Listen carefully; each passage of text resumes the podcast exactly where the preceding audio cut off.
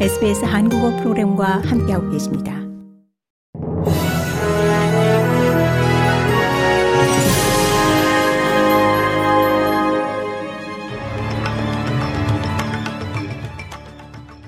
(2024년 1월 10일) 금요일 오후 SBS 한국어 간추린 주요 뉴스입니다.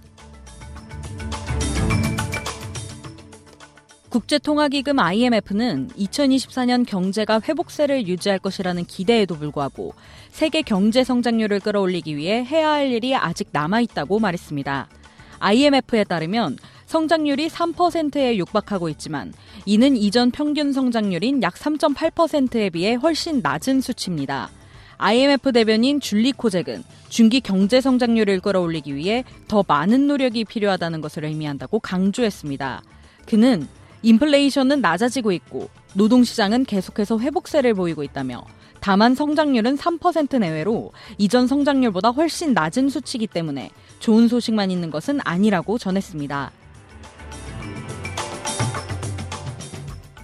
대형 슈퍼마켓 알디 역시 오스트레일리아 데이를 앞두고 관련 상품을 판매하지 않기로 결정했습니다.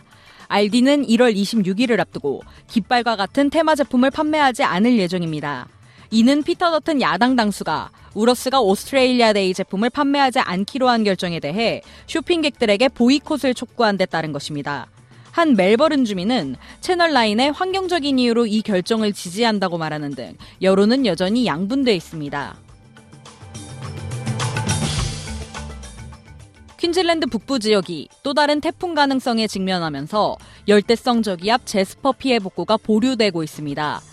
기상청은 포트 더글러스와 데인트리 사이 지역에 돌발 홍수가 발생할 수 있다고 경고했으며 데인트리 강에는 경미한 홍수 경보가 발령됐습니다. 더글러스 샤이어 마이클 커 시장은 또 다른 산사태로 인해 도로가 다시 막히거나 위험해지는 것에 대한 우려가 크다며 이전에 발생한 여러 산사태로 인해 도로에 여전히 많은 양의 흙이 쌓여 있는 곳도 있다고 설명했습니다. 재작년 윤석열 대통령 순방길에 불거진 비속어와 자막 보도 논란과 관련해 법원이 MBC에 정정 보도를 하라고 판결했습니다. 재판부는 판결 확정 뒤 최초로 방송되는 뉴스데스크 프로그램 첫머리에 앵커가 정정 보도문을 낭독하도록 했습니다. 또 그동안 제목과 본문을 자막에 계속 표시하도록 했습니다. 만약 하지 않을 경우 다음 날부터 하루당 100만 원씩 계산해 외교부에 지급하도록 했습니다. 이에 더해 소송 비용도 MBC가 부담하게 됐습니다. 앞서 재판부는 보도 진위를 가려내기 위해 윤 대통령 발언에 대한 전문가 감정을 진행했는데 바이든인지 날리면인지는 정확하게 감정할 수 없다는 결과가 나오기도 했습니다. 재판부는 오늘 선고에서는 주문만 했고 자세한 내용은 판결문을 통해 추후 밝히겠다고 전했습니다. MBC는 이번 재판부 판단에 대해 상소할 방침으로 알려졌습니다.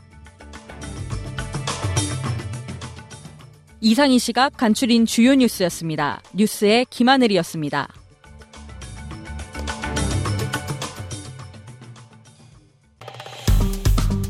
좋아요, 공유, 댓글, SBS 한국어 프로그램의 페이스북을 팔로우해주세요.